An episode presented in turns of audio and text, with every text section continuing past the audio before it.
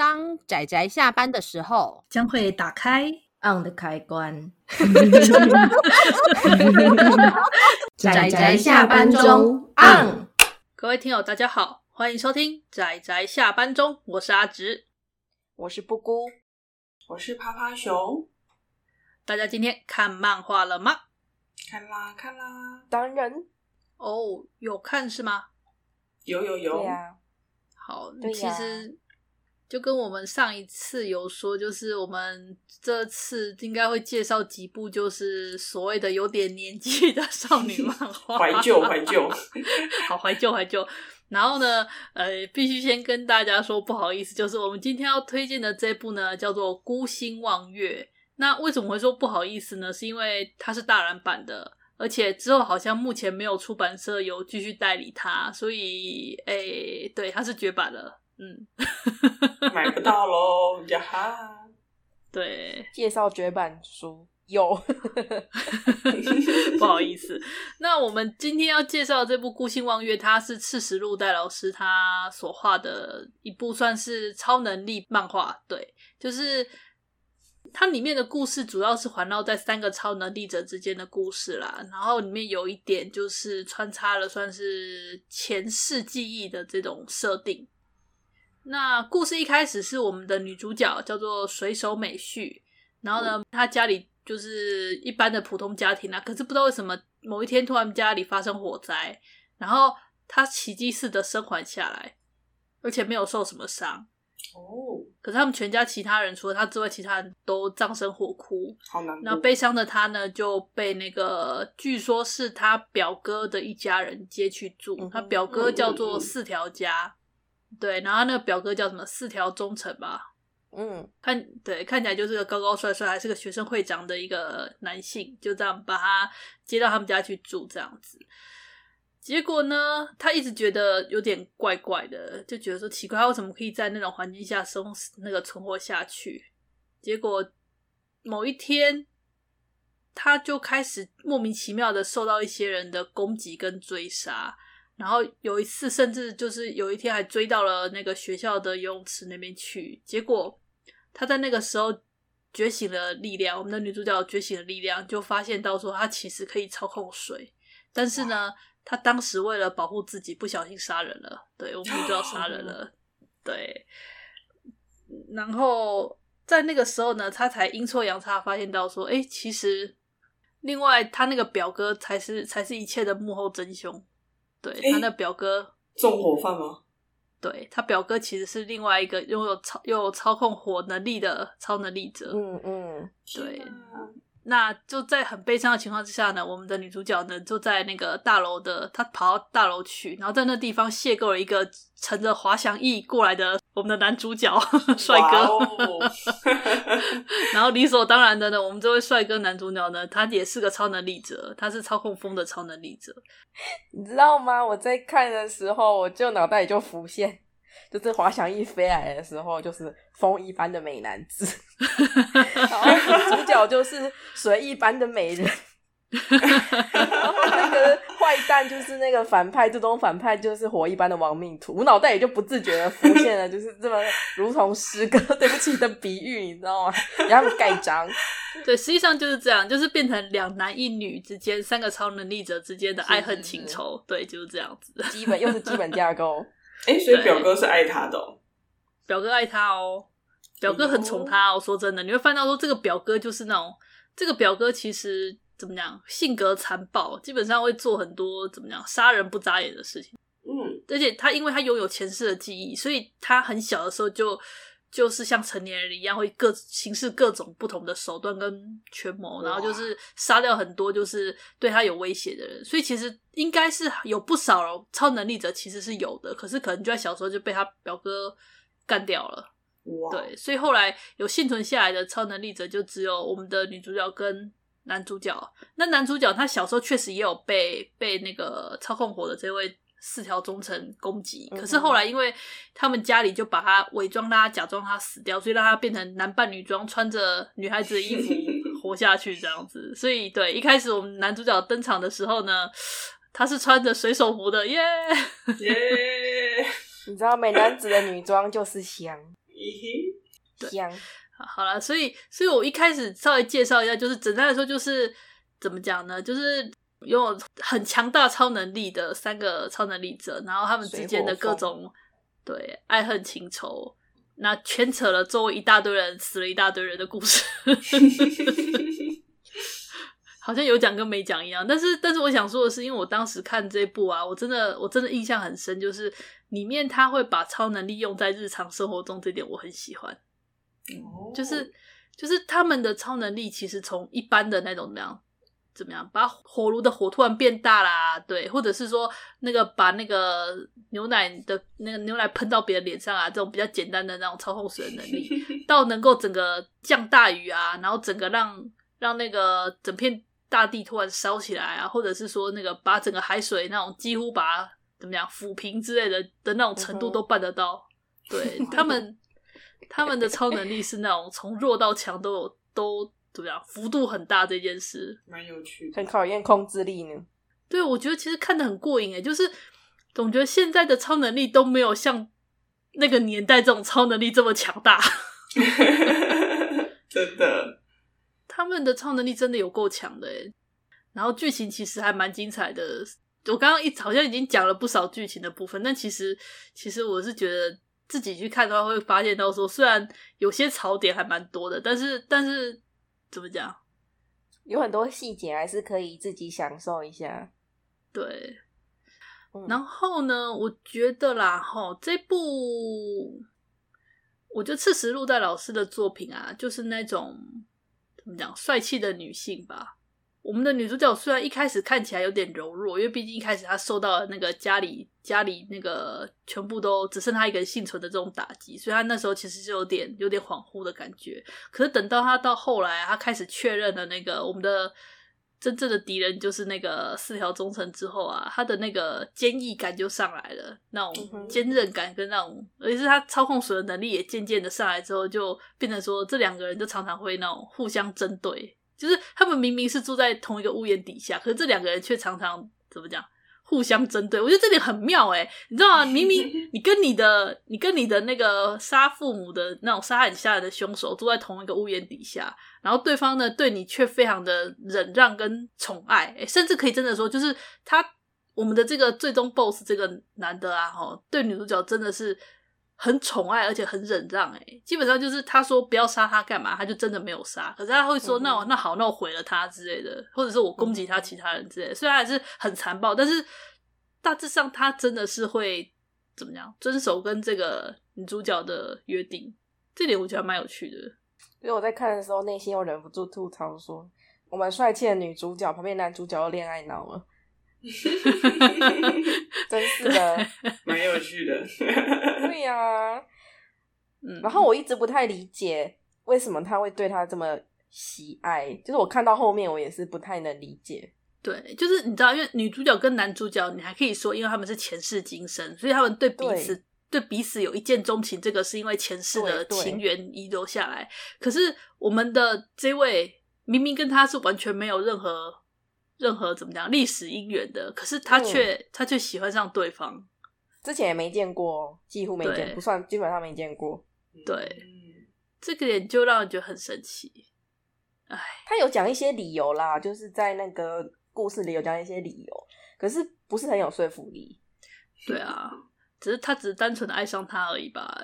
没关系，我们就知道这就是一个深爱着女主角的 boss。对，深爱的女主角的 boss，然后想把其他其他人全部宰掉，凡凡是妨碍我的家伙全部宰掉的那种 boss，一个残暴的恐怖情人。对，可是 他又没有跟他在一起，说什么恐怖情人？同同居了啊，同居了。他对女主角的方式好像也没有到很恐怖，对他本人不恐怖，对他旁边的人很恐怖。哦，对。呃，而且因为因为女主角应该这样讲好了，因为女主角拥有跟他抗衡的力量，所以女主角其实不怕他。哦，嗯、但是死了其他的人，好惨。对，对，旁边真的死了很多人。对，这个点我觉得蛮有趣的。嗯，我觉得赤石路代的风格本身比较稳一点诶，就是我看完之前上一部上次封印小圆千惠的呃作品之后，我觉得赤石路带给我的感觉整体上都比较。稳重吗？虽然依旧是那个年代的少女漫画的感觉，对对对，但对于呃少女心情的描绘，她的女主角不会让人觉得情绪起伏那么大，或者是就算有，她的表现方式也是比较稳重的。对，就她没有特地强调，但她的风格不太一样。那个小圆千惠是透过放大那个主角的情绪，让人家带入，然后赤石露代是另外一个风格。对，她很稳重。你如果去看赤石露代笔下的女主角，她一贯的都是那种很沉稳的女孩子，就是她的、嗯、她的心思跟她的心性吧，都是比较稳健的类型。她不会有太大的情绪起伏，她可能会有说啊是什么这样子，可是她不会，她的冲动方式是那种有迹可循的冲动。你你理解我在说什么吗？就是他的他的那个情感表现是有逻辑可思的，虽然还是有那种少女漫画的表现方式，可是至少至少他的女主角是那种你可以理解那个有逻辑有逻辑性的，他是因为发生了什么所以他才这样子，他是有这种逻辑性关联的，而且他的女主角不会那么的脆弱，对，他女主角都是超坚强的类型，不会啦，我们这个年代的少女漫画女主角都很坚强。应该说向往吧，我觉得应该是那个时候正好是很向往那种坚韧强大的女性的那种感觉吧。所以就是很平凡的女孩子，然后实际上很强大的这种设定，大部分都是会有这样子的特色。哎、欸，然后赤石露代的不是哦，赤石露代笔下的女主角都有一点特殊。嗯哼，不是有超能力，要么就是战斗能力超强，不然就是。那个超强的演员，我的意思就是说，天才自自称本来是个平凡的女孩，他们没有啊。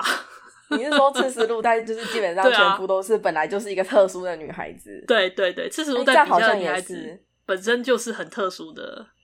你看嘛，像她之前有一部《记忆百分之百》的那个女主角，一开始就很强，她是那个在雨伞里面常见或骑机车的女孩子。然后像那个 P.A. 替身天使，她就是个天才的天才演员，从小就是那种。嗯做那种替身演员的工作，就天才，从小就天才。然后再来就是像我们孤星望月这个，一开始就是个转世前世转世过来的超能力者。然后再另外一个，另外一个是什么？好像是一个忘记了，就是外星人附身之后的那个一一体二魂的那个故事。对，你看，全部都是那种不平凡的女性。那可能因为我只有看过这一部，嗯。赤石露代老师的作品我都很喜欢啊，然后他最有名的应该是那部《P.A. 替身天使》，然后那部的话，那部的话后来好像忘记哪家出版社有代理，所以那部还买得到。嗯，不过之前他的作品大部分都是大然代理，所以已经都绝版了。对，我记得好像还有还有一部好像也是女主角是记者的，不过那部好像后来后来也有代理后期的作品了。后期的作品就是四十路代老师的作品。他会画一些比较严肃，但是幻想性也还蛮够的那种类型的作品。啊我个人是很投我所好啊，加上就是刚刚布姑说的，就是它里面的那个女主角，呃，整个故事吧的那个蛮沉稳的这一点，我很我很中意。嗯，就这一点让我很喜欢。不会让人家觉得这个女主角的起伏、心绪起伏会不会有点夸张这样子吗？比较少。那我们现在进入吐槽时间了吗？对啊，快点。